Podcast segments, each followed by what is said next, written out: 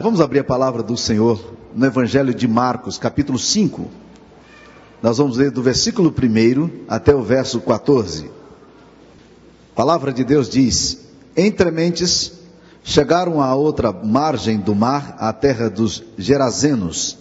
Ao desembarcar, logo veio dos sepulcros ao seu encontro um homem possesso de espírito imundo, o qual vivia nos sepulcros, e nem mesmo com cadeias alguém podia prendê-lo. Porque, tendo sido muitas vezes preso com grilhões e cadeias, as cadeias foram quebradas por ele e os grilhões despedaçados, e ninguém podia subjugá-lo. Andava sempre, de noite e de dia, clamando por entre os sepulcros e pelos montes, ferindo-se com pedras. Quando de longe viu Jesus, correu e o adorou, exclamando com alta voz: Que tenho eu contigo, Jesus, filho do Deus Altíssimo? Conjuro-te por Deus que não me atormentes. Porque Jesus lhe dissera: Espírito imundo, sai desse homem. E perguntou-lhe: Qual é o teu nome? Respondeu ele: Legião. Legião é o meu nome, porque somos muitos.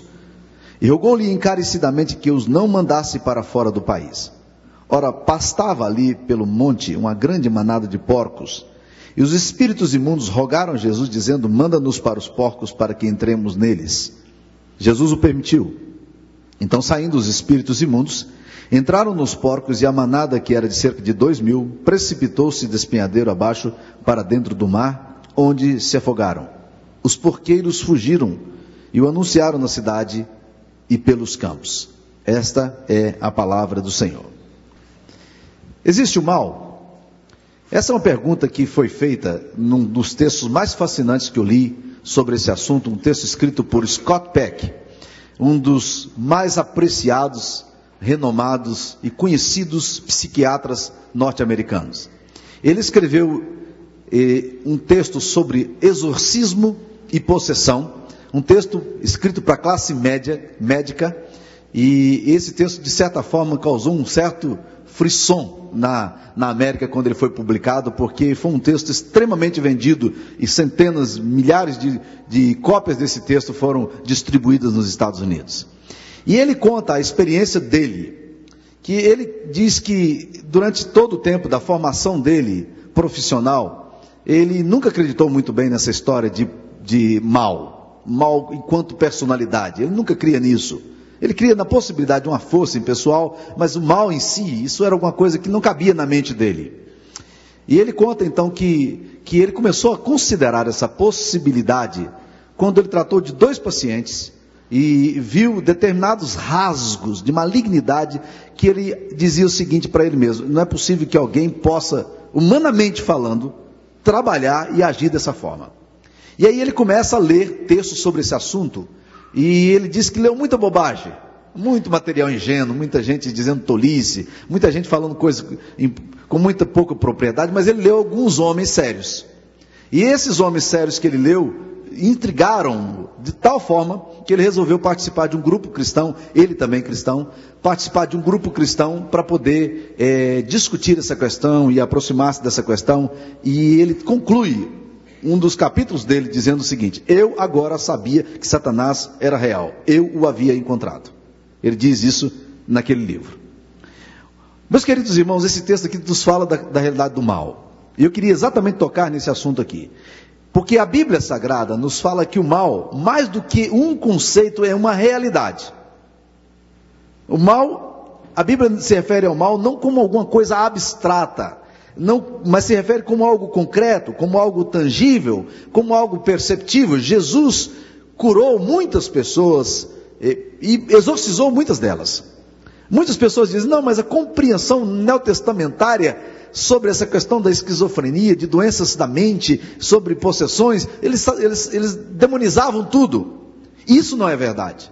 Eu estava lendo a palavra de Deus mais cuidadosamente sobre esse assunto, e em Mateus 4, versículo 24, o texto diz o seguinte: Trouxeram-lhe então todos os doentes, acometidos de várias enfermidades e tormentos, endemoniados, lunáticos e paralíticos, e ele os curou. Preste atenção que nesse texto de Mateus 4, o texto é enfático em afirmar que, conquanto eles não pudessem classificar as doenças mentais como nós classificamos hoje, de uma forma mais acurada, com as pesquisas recentes, eles sabiam que havia alguma coisa que era lunática. Era alguma pessoa que tinha um distúrbio mental. Lunático por quê? Porque determinadas épocas da lua cheia, eles começavam a ter determinadas manifestações que normalmente não aconteciam na mesma época. Então chamavam de lunático. Mas a Bíblia diz: ele curou os lunáticos, curou os endemoniados e curou os paralíticos. Ou seja, as três coisas: curava da mente, curava as emoções e ele curava o corpo. E isso é muito importante para nós. A Bíblia não é ingênua em relação a esse assunto. Né? Outro, de outra forma, nós teríamos que considerar que Jesus, o Filho de Deus, o Deus entre nós, o Deus Emanuel, ele era absolutamente tolo em relação a essas questões e andava expulsando demônios de gente que estava doido da mente. Correto? Então, mal nas escrituras sagradas é mais do que um conceito, é uma realidade. A segunda coisa é que nas escrituras sagradas o mal, mais do que uma ideia, é uma pessoa. Isso pode assustar alguns, que, porque não é muito difícil, eventualmente, você acreditar na ideia, no conceito do mal. Mas o que a Bíblia afirma é mais do que isso. Afirma que o mal tem identidade, tem personalidade, tem vontade, tem projetos. Não, o mal nas escrituras não é algo vago. O mal é descrito com nomes específicos. Aliás, nomes esses extremamente sugestivos, porque a Bíblia diz que, que descreve o mal como diabo, e a palavra diabo vem do grego diabolos, que significa aquele que divide, aquele que provoca confusão, aquele que provoca divisão. Isso é diabolos. Segunda coisa, a Bíblia chama Satan, eh, o, o mal também de Satanás. E Satanás é adversário, é aquele que conspira contra a nossa alma. A Bíblia chega a dizer que ele é o inimigo das nossas almas. Mas a Bíblia também chama ele de Lúcifer, porque ele é capaz de fazer algumas coisas que humanamente nós não poderíamos fazer, mas ele consegue fazer. Ele consegue transformar o mal em bem, o bem em mal. Ele consegue transformar a verdade em mentira e a mentira em verdade. Ele consegue levar você a pensar que o certo é errado e que o errado é certo, que o amargo é doce e o doce é amargo. Por isso é Lúcifer, porque ele consegue trazer uma dimensão de luz onde não existe luz. Onde há só sombras, ele diz: não, há uma dimensão aqui é, que a gente pode, pode afirmar, há uma dimensão aqui hegeliana, e a gente pode fazer uma síntese onde não existe síntese, mas existe antítese e existe tese. Mas ele é capaz de fazer isso, por isso ele, ele é Lúcifer, ele é anjo de luz, e ele pode, se possível, enganar os próprios eleitos, diz a Bíblia. Então ele, é, ele tem personalidade. Como é que a Bíblia descreve a natureza do mal? Esse texto aqui é interessante eh, mostrar para a gente como é que a Bíblia descreve a natureza do mal. Uma das primeiras conceituações que aparece nesse texto aqui no versículo 2, se você está com a Bíblia aberta em Marcos 5, versículo 2, se você já fechou, abra a Bíblia, porque nós estamos estudando a Bíblia, né? Então é importante ter a Bíblia aberta. Olha a natureza do mal. A primeira descrição que o mal se descreve no mal aqui no versículo 2 é que o mal, ele é descrito aqui como um espírito imundo. Por que essa descrição? Porque isso define o caráter do mal. E mostra o que o mal faz com aquelas pessoas que são dominadas por ele. O mal deforma o caráter da pessoa, torna suas atitudes imundas. Uma pessoa possessa de uma entidade espiritual se animaliza e começa a reproduzir atitudes grotescas, por mais sofisticadas que seja, e a se chafurdar com imundícia moral, porque isso é próprio de Satanás. Ele é espírito imundo. Ele não apenas é imundo no sentido de que ele vive nas penumbras e nas trevas, mas ele é imundo também no sentido de que ele gera a aqueles que são sob seu domínio, ele gera imundícia. Assim como o Espírito Santo também traz santidade àqueles que estão debaixo do Espírito Santo. Se você está debaixo da orientação do Espírito Santo de Deus, se você abriu a sua vida, o Espírito Santo vem morar na sua vida. E é por essa razão que você começa a viver de, de repente determinadas crises, porque você deseja fazer o mal e você diz: Eu não posso ir mais. Ninguém está te falando nada. Pastor não está te orientando nada desse assunto. Mas você percebe, eu não posso ir por esse caminho. Esse caminho aqui é caminho de morte. Porque a iluminação do Espírito que é santo. Agora, o Espírito que é imundo gera também imundície. E é assim que Átila Brandão, assessor de, do senador Antônio Carlos Magalhães, num testemunho que ele dava algum tempo atrás, ele afirmou que quando ele passava pelo, teve que passar pelo ritual para se tornar pai de santo, ele teve que fazer algumas coisas inusitadas. Ele precisava é, participar por aqueles rituais grotescos de derramamento de sangue, beber sangue de animais. Ele teve que ir para cemitérios para poder comer carne de defuntos, pessoas recém, que tinham morrido recentemente. E mais do que isso, ele foi induzido a praticar a homossexualidade, porque isso faz parte do processo de se tornar um pai de santo. E aí ele disse que só não se tornou pai de santo por causa disso, porque ele era capaz de comer carne de defunto, mas não era capaz de se tornar homossexual. Preste atenção, onde é que o diabo vai levando as pessoas? Ela é capaz de gerar imundície naqueles que são seus seguidores, aqueles que estão dominados por ele. Tá? E esse texto aqui nos descreve o que, que é que esse espírito imundo gera nesse homem. Porque o texto no versículo 3 e no versículo 5 faz, pinta um cenário grotesco. O versículo 3 diz: Ele vivia nos sepulcros, nem mesmo com cadeias alguém podia prendê-lo. No versículo 5 diz: Ele andava sempre de noite e de dia, clamando por entre os sepulcros e pelos montes, ferindo-se com pedra. Era essa a natureza dele. Uma outra coisa que esse texto aqui nos fala é que não apenas é, a natureza do mal ela é imunda, mas diz que a natureza do mal tende a possuir. Porque o texto no versículo 2 afirma aqui da possessão. E aqui cabe uma definição de conceitos que as escrituras sagradas nos ensinam. Primeira coisa que a Bíblia nos ensina é que Satanás age de diversas formas. Uma primeira delas é de é forma de opressão. São pessoas que se convertem em Jesus, aceita Jesus no seu coração, mas começa a descuidar da sua vida espiritual, começa a abrir brechas na vida e de repente começa a viver uma vida extremamente angustiante. Pesadelos, sonhos, desvarios, fantasias. E aí começa a viver no mundo de pesadelo, dizendo assim: como é que pode? Eu sou crente e estou vivendo. Esse... É hora de você aprender a confrontar o mal e nós vamos falar um pouquinho sobre isso também. É hora de você dizer: Eu sou de Jesus, eu fui lavado pelo sangue do Cordeiro, eu não admito isso na minha vida, e em nome de Jesus saia da minha vida. Saia da minha história, saia do meu lar, de onde estiver. Há muita gente ingênua, vivendo um inferno na alma, depois de ter aceitado Jesus como Salvador por causa da opressão. E o diabo é capaz de fazer isso. Agora, o texto, há uma outra coisa que a Bíblia Sagrada nos ensina, é que o mal também ele é capaz de fazer um processo que a gente chama de demonização. Aqui não tem nada a ver com a pessoa como indivíduo em si, mas tem a ver com a cultura específica de um determinado país. Preste atenção nesse texto aqui, meus irmãos.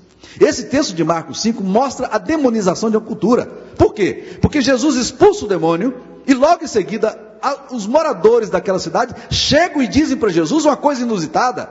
O que, que eles dizem para Jesus? Vai embora daqui, retira-se daqui, nós não queremos o Senhor aqui. Ora, irmãos, vamos devagar. Aqueles homens viram um homem que era atormentado anos a fio, mas eles preferiam aquele processo de morte naquela alma a ver aquela pessoa liberta, porque o texto nos diz que logo em seguida ele estava sentado em perfeito juízo e ele estava conversando com as pessoas, ele voltou à normalidade, mas isso não lhe interessava aquela cultura específica. É assim, meus amados irmãos, que determinadas culturas são tomadas por determinadas forças e vão agindo assim, dessa forma. Isso gera um processo de demonização de uma cultura. Preste atenção no Brasil. Isso que está acontecendo agora no Congresso Nacional, meus queridos irmãos. Isso aqui é ponta do iceberg de um processo de demonização destrutivo, maligno, que tem sido gerado na nossa cultura e que nós incorporamos isso como se se fizesse parte da nossa retórica e da nossa forma de ser. É por isso que se diz que todo político tem que ser corrupto. Não tem que ser corrupto, não. Tem que ser um homem de Deus, se é um homem de Deus. É, é por isso que se diz que todo político no Brasil rouba, mas isso é um processo intrapsíquico e é um processo introjetado na nossa cultura que nós admitimos como verdade, mas não é verdade. É um processo de demonização. E de tal forma a coisa vai agindo que de repente você acredita que isso tem que ser assim mesmo e é assim que será. Não é assim e nem tem que ser assim. E nós, como homens de Deus, precisamos e devemos dar respostas diferentes a situações como essa, porque nós não estamos debaixo do império das trevas, mas no reino da luz. Então é muito importante a gente entender isso. O diabo tem roubado a dignidade de milhões de pessoas nesse país, por causa da infidelidade da liderança política. E nós precisamos aprender que a demonização é um processo que, que acontece. Agora, o texto aqui também, meus queridos irmãos, fala de uma outra situação de possessão. A possessão é o estágio mais grave, porque na verdade, na possessão, a pessoa não, ela perde a capacidade até da identidade dela. É por isso que nos terreiros de macumba se fala que a pessoa ela é mula do diabo, ou mula da entidade, é mula mesmo. No sentido de que ela não tem mais mente própria, ela não tem capacidade de argumentar, ela não tem capacidade de se defender ela precisa de confrontação e de libertação, assim como esse homem precisava de confrontação e precisava de libertação. E é bom, meus queridos irmãos, aqui agora lembrarmos um texto da Bíblia que diz que o Filho do Homem se manifestou por uma razão. 1 de João 3,8 fala que ele se manifestou para destruir as obras do diabo. Não é maravilhoso isso? Veio para destruir as obras do diabo. O que nós pregamos aqui é uma confrontação contra a obra do diabo, que diz uma coisa mentirosa.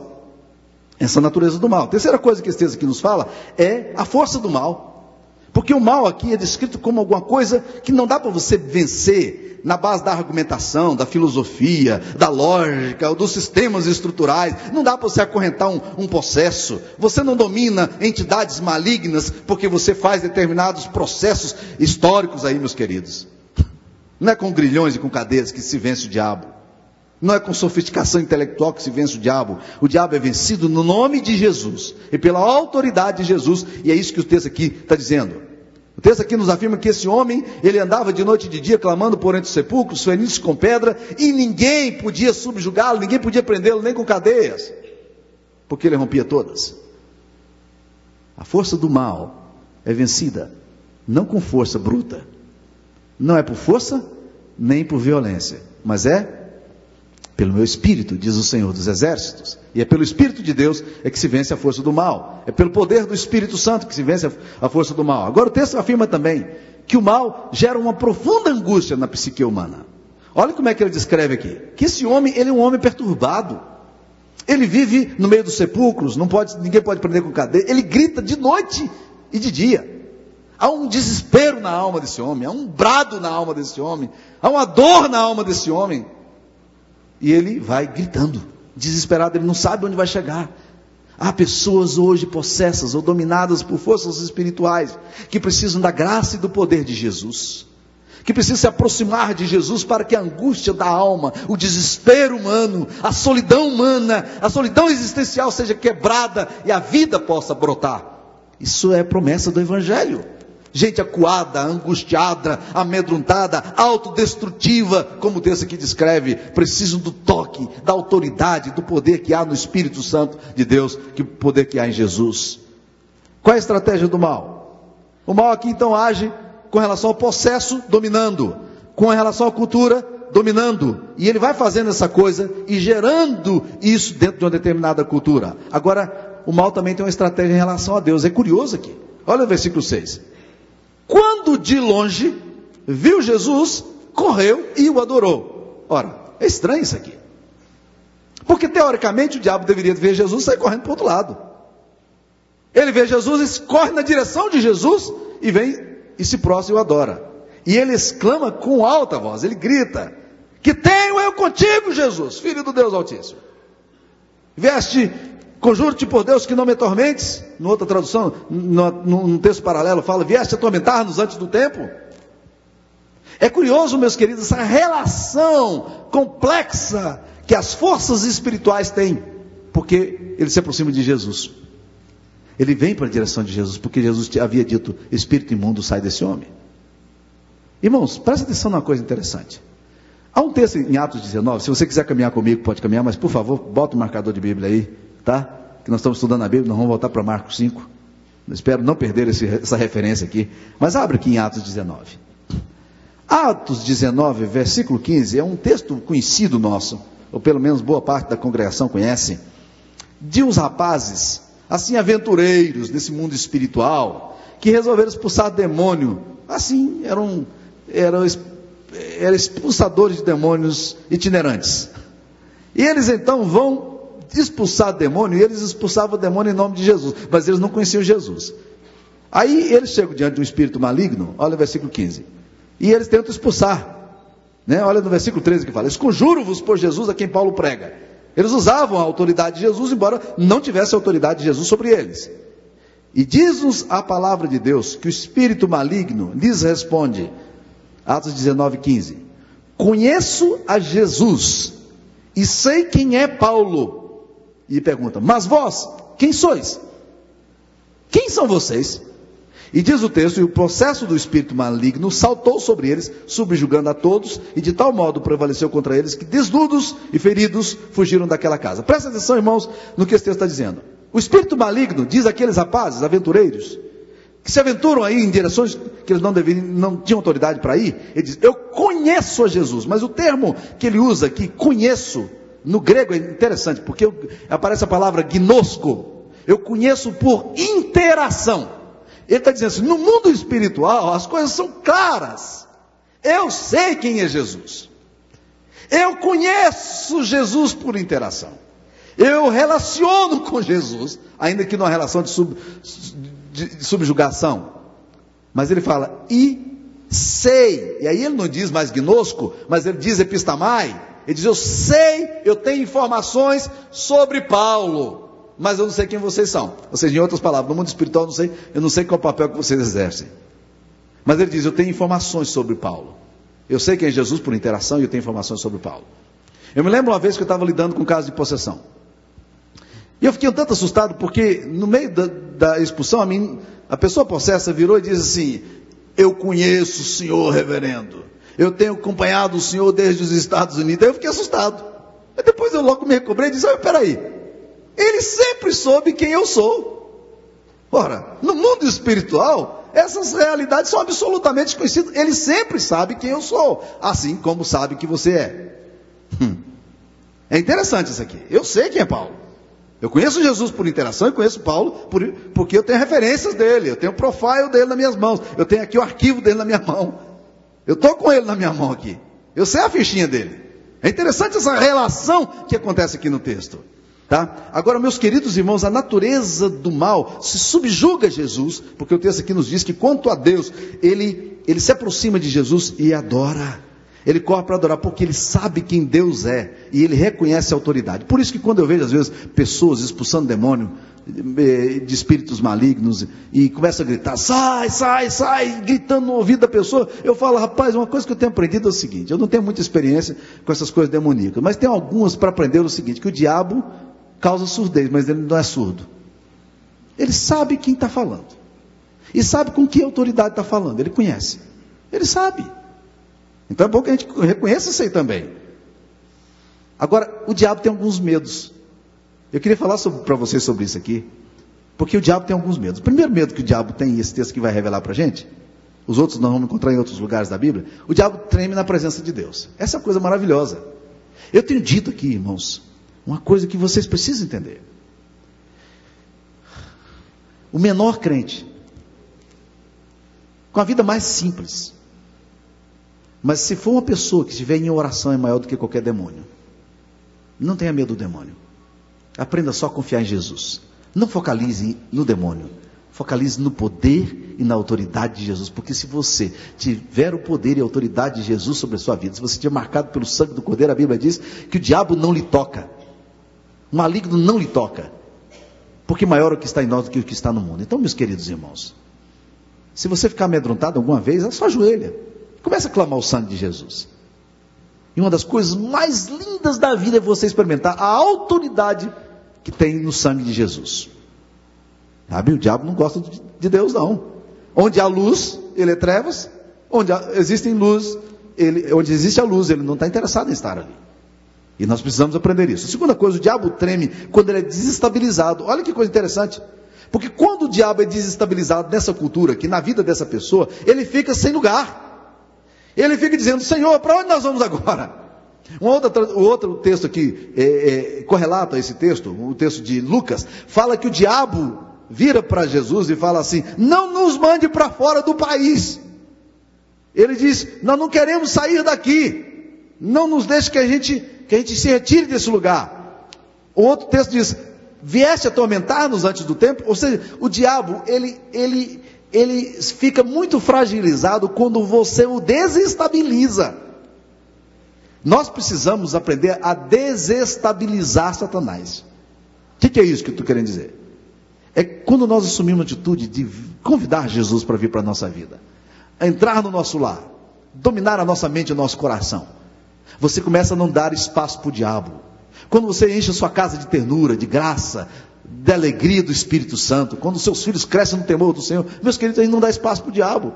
A gente desestabiliza Satanás. E o que, que acontece? Satanás fica, fica sem lugar aqui porque ele está desestabilizado. Na cultura, tanto é que os homens que mantêm esse sistema, esse status quo de dependência maligna, eles ficam loucos nessa hora, porque eles não sabem mais como viver e pedem para Jesus, saia do nosso país, e Jesus tem que sair. Porque eles não sabem. Satanás precisa ser desestabilizado. E a presença da igreja é a melhor forma de desestabilizar o diabo. Por isso que eu gosto de plantar a igreja. Acho que a igreja mais fraca, mas uma igreja de oração, exposição correta da palavra de Deus, correta administração do sacramento é uma bênção em qualquer lugar. Tem que plantar igreja, tem que encher o povo de Deus, tem que estar reunido, glorificando, adorando, né? Com violãozinho mal tocado, mas com orações bem feitas ali, dependência do Espírito Santo. Vai em frente, planta igreja. Isso é projeto de Deus para nós. Tem que desestabilizar o diabo. Outra coisa, o diabo treme quando a igreja ora. Oração é coisa que o Satanás não quer. Meus amados irmãos, aqui vai uma exortação. Hoje nós estamos tendo eleição para presbíteros. Liderança da igreja, presbíteros e diáconos, abram bem os ouvidos o que eu vou falar. Vocês não podem descuidar da vida de oração. A igreja também não. Mas em especial, quando a igreja, quando os presbíteros da igreja, quando os diáconos não oram, eles estão desguarnecendo a igreja. E isto é extremamente sério. Isso não é questão de mera retórica, não. Isso é questão espiritual. E nós precisamos aprender a não deixar a igreja de Cristo, para a qual nós somos nomeados, eleitos, nós não podemos deixá-la sem proteção. Às vezes eu sinto nos meus ombros profundo peso para a oração, e essa semana aconteceu isso. De orar pela igreja em um profundo peso, pedindo a Deus, Deus dê graça na nossa igreja, livra a nossa igreja. E eu sei, meus queridos irmãos, que Satanás não tem nenhum prazer em ver a igreja de Cristo orando. E o povo de Deus clamando, nenhum prazer. E eu entendo perfeitamente porque que você tem tanto, nós temos tanta dificuldade para orar, porque oração é batalha. Satanás não tem nenhum prazer nisso. Outra coisa que, que anarquiza o reino das trevas é conversão de vidas. É gente que começa a entender o Evangelho e começa a aceitar o Evangelho no coração. E vem para Jesus. E começa a assumir a vida cristã. E a dizer, não, eu amo Jesus, eu quero Jesus, eu desejo Jesus. E essa sede de Jesus aumenta. Eu começo a estudar a palavra, a orar, a desejar Jesus. Meus queridos irmãos, gente que se converte a Jesus é, uma, é um arraso no reino das trevas. Porque essa pessoa, ela saiu do império das trevas e veio para o reino do Filho e do seu amor. Olha que promessa maravilhosa. Então, se você está hoje aqui me ouvindo, e está frequentando essa igreja, ou qualquer outra igreja, e faz muito tempo, meu querido irmão, que você está ouvindo a mensagem, e isso não está tocando no seu coração, ou você está indeciso, meu irmão, assuma de uma vez a vida cristã. Abra o teu coração, Jesus. Pare de resistir ao Espírito Santo de Deus. Hoje, se ouvirdes a sua voz, Abra o seu coração. Não feche o seu coração para Jesus. Venha para o reino do Filho do seu amor. Porque, meus queridos, enquanto você não der um passo de fé, enquanto você não der um passo de confiança e disser, eu sou de Jesus, e para valer, e aqui agora é para valer, eu não tenho retorno mais, não tem mais volta, eu amo Jesus, eu quero seguir a Jesus, a gente vai ficar um pé lá, outro cá, cocheando entre dois pensamentos. Para desbaratar o reino das trevas. Vidas têm que vir para o reino da luz. Outra coisa, meus queridos irmãos, extremamente importante para desbaratar as, as trevas, para desestabilizar o diabo: perdão. Nós precisamos perdoar do íntimo aqueles que nos ofendem. Pessoas que começam a ficar dependentes de amargura e de ressentimento, de dores, amarrado ao passado, não progridem na sua vida espiritual não caminham. Eu acho interessante um texto, segundo os Coríntios 10, 2,10. Abre aqui, sem desmarcar Marcos 5. Segundo os Coríntios 2,10. Interessante esse texto aqui, quando a palavra de Deus, o apóstolo Paulo falando sobre, sobre ações malignas, e ele começa a trabalhar esse texto aqui de uma forma tremenda. Ele fala assim, segundo os Coríntios 2,10, aqui perdoais alguma coisa, também eu perdoo. Porque de fato, o que tenho perdoado, se alguma coisa tenho perdoado, por causa de vós o fiz na presença de Cristo. E por que, que ele perdoou? Olha o versículo 11. Eu perdoei e fiz isso na presença de Cristo para que Satanás não alcance vantagens sobre nós, pois não lhe ignoramos os desígnios. Se há uma coisa que traz vantagem do diabo contra a gente é a ausência de perdão. E há muita gente precisando perdoar, no íntimo. Voltar para Deus e dizer: Deus, derrame um espírito de perdão na minha alma, limpa o meu coração para viver plenamente para o Senhor. Para que Satanás não alcance vitória sobre a minha vida, sobre o meu lar, sobre a minha história. E por último, irmãos, e esse texto de Marcos 5 nos mostra isso de uma forma muito forte. Nós precisamos enfrentar o diabo com confrontação. É o que Jesus faz. Espírito imundo sai desse homem. Diabo a gente não pode alisar a cabeça, domesticar, aninhar. Aliás, ele gosta de endemoninhar, né? Fazer ninho. É confrontar, meus irmãos. É dizer: olha, aqui não tem lugar para você. Saia da minha vida, saia da, da, minha, da minha casa, saia do meu coração. Eu não dou espaço para ti. Em nome de Jesus, eu sou protegido pelo sangue. Reivindica as promessas do Evangelho. Creia que Jesus ama você, que você foi feito para a glória dele. Assuma isso na sua vida. Diga: olha, eu não vou aceitar isso na minha vida. Eu não tenho, eu não preciso viver assim. Jesus já fez a obra completa para mim. E eventualmente, irmãos, a gente tem que aprender a discernir os desígnios do diabo e confrontar. O apóstolo Paulo fala naquele texto que nós lemos: nós não ignoramos os desígnios. Eu fico às vezes perguntando: será que a igreja de Cristo hoje não ignora os desígnios do diabo? Porque eventualmente o diabo faz uma ciranda. E a gente parece que não vê. Você ignora os desígnios do diabo na sua vida? O diabo está fazendo ciranda aí, você não vê. Será até que ponto? Hora de orar por discernimento, Senhor, me dê graça para confrontar. Né? E Jesus lida com o mal aqui de uma forma maravilhosa, meus queridos irmãos. Porque veja só, a primeira ação que eu percebo aqui nesse texto aqui de Jesus em relação ao mal é a preocupação não com o mal em si, mas com o cara que está sendo dominado pelo mal. Por quê? Porque Jesus vai naquela terra para fazer o quê? Para libertar essa alma. Aliás, um dado curioso, meus irmãos.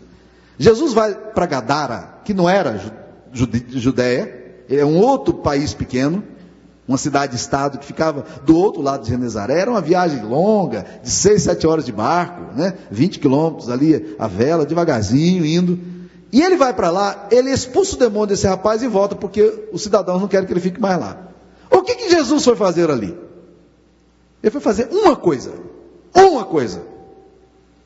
Ele foi libertar um homem das garras do diabo. Só isso. Vale a pena? Valeu. Então a primeira coisa que eu percebo aqui, como Jesus lida com o mal, é que Jesus olha para o mal e ele tem compaixão daqueles que são dominados pelo mal. Eventualmente a gente não consegue diferenciar isso. Jesus olha para aquele homem e ele se enche de compaixão. Ele se enche de compaixão ele vai ao encontro da dor, da angústia dele, do aprisionamento dele, do sofrimento dele. E Jesus vai ali em Gadara e isso não foi desproposital. Ele atravessou o mar e isso não foi desproposital. O único ato público de Jesus ali foi libertar essa vida porque essa vida era importante para ele. Nós temos que aprender a lidar com compaixão, com sensibilidade para aqueles que são vitimados pelo diabo e já não conseguem por si mesmos superar o, domínio que o diabo tem exercido sobre suas vidas. Isso é ministério cristão. Outra coisa que a gente percebe nitidamente aqui nesse texto é que Jesus restaura o equilíbrio emocional desse homem. Eu acho lindo esse texto de Marcos 5,15, que eu não li no início, mas posso lê-lo agora. Então saiu o povo para ver o que sucedera.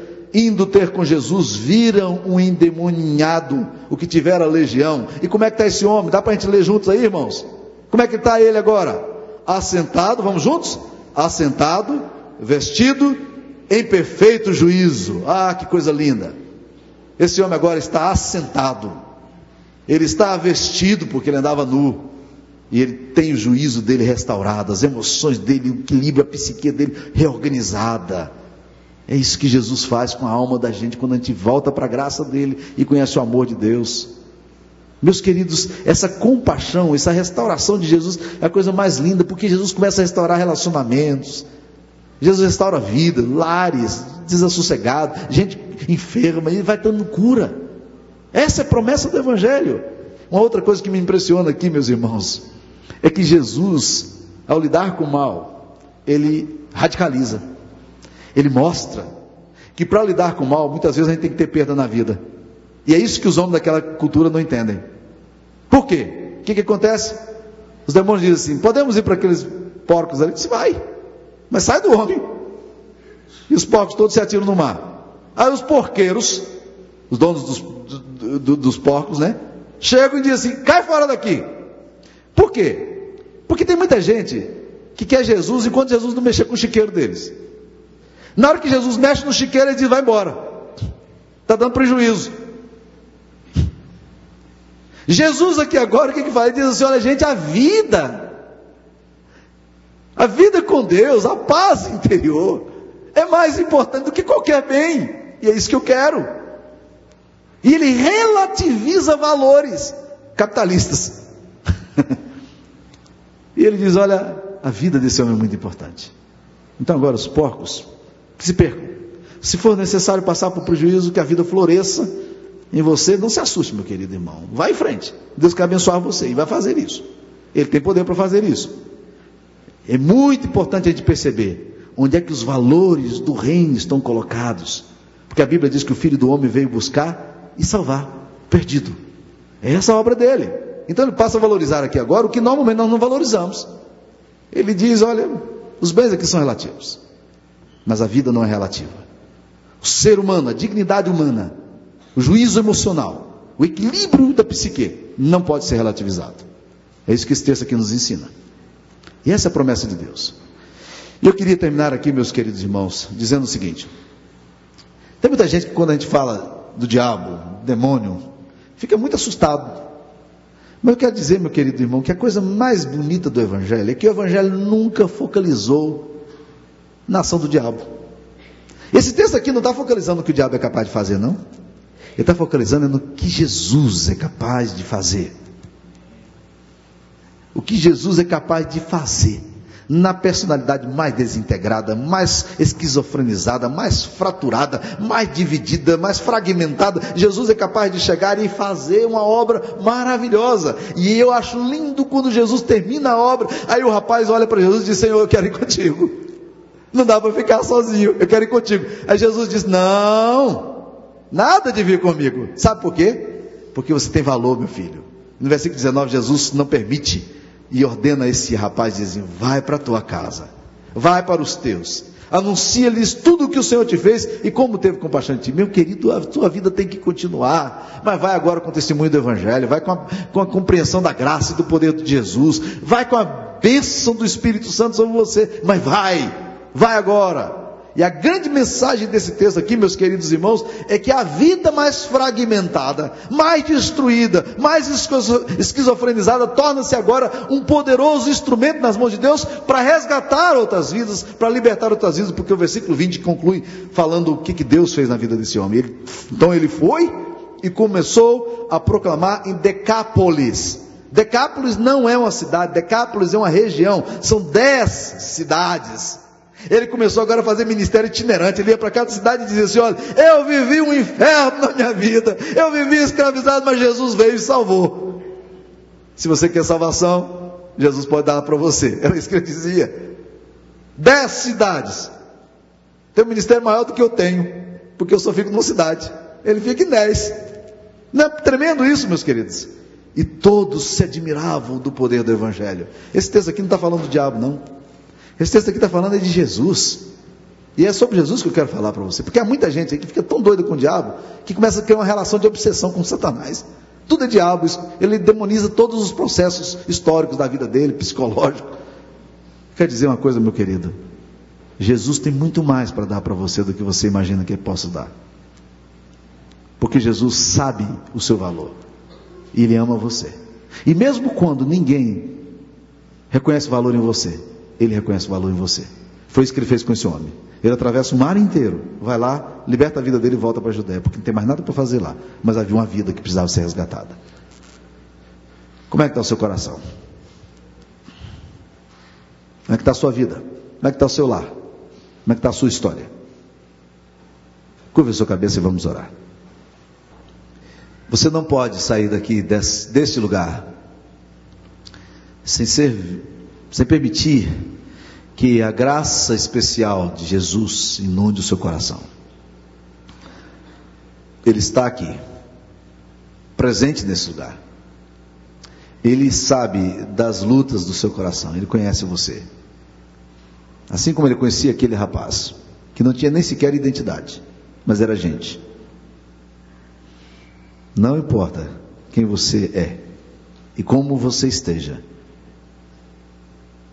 se você deseja que Ele transforme, o transforme naquilo que Ele gostaria que você fosse. Então, em nome de Jesus, renda-se hoje. Venha para a cruz. Diga, Senhor Jesus, eu preciso de proteção e graça. Eu quero. Desesperadamente eu quero.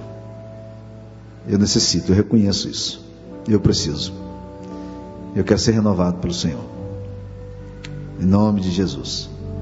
A Bíblia diz que é necessário que aqueles que se aproximam de Deus creia que Deus existe. Você crê nisso?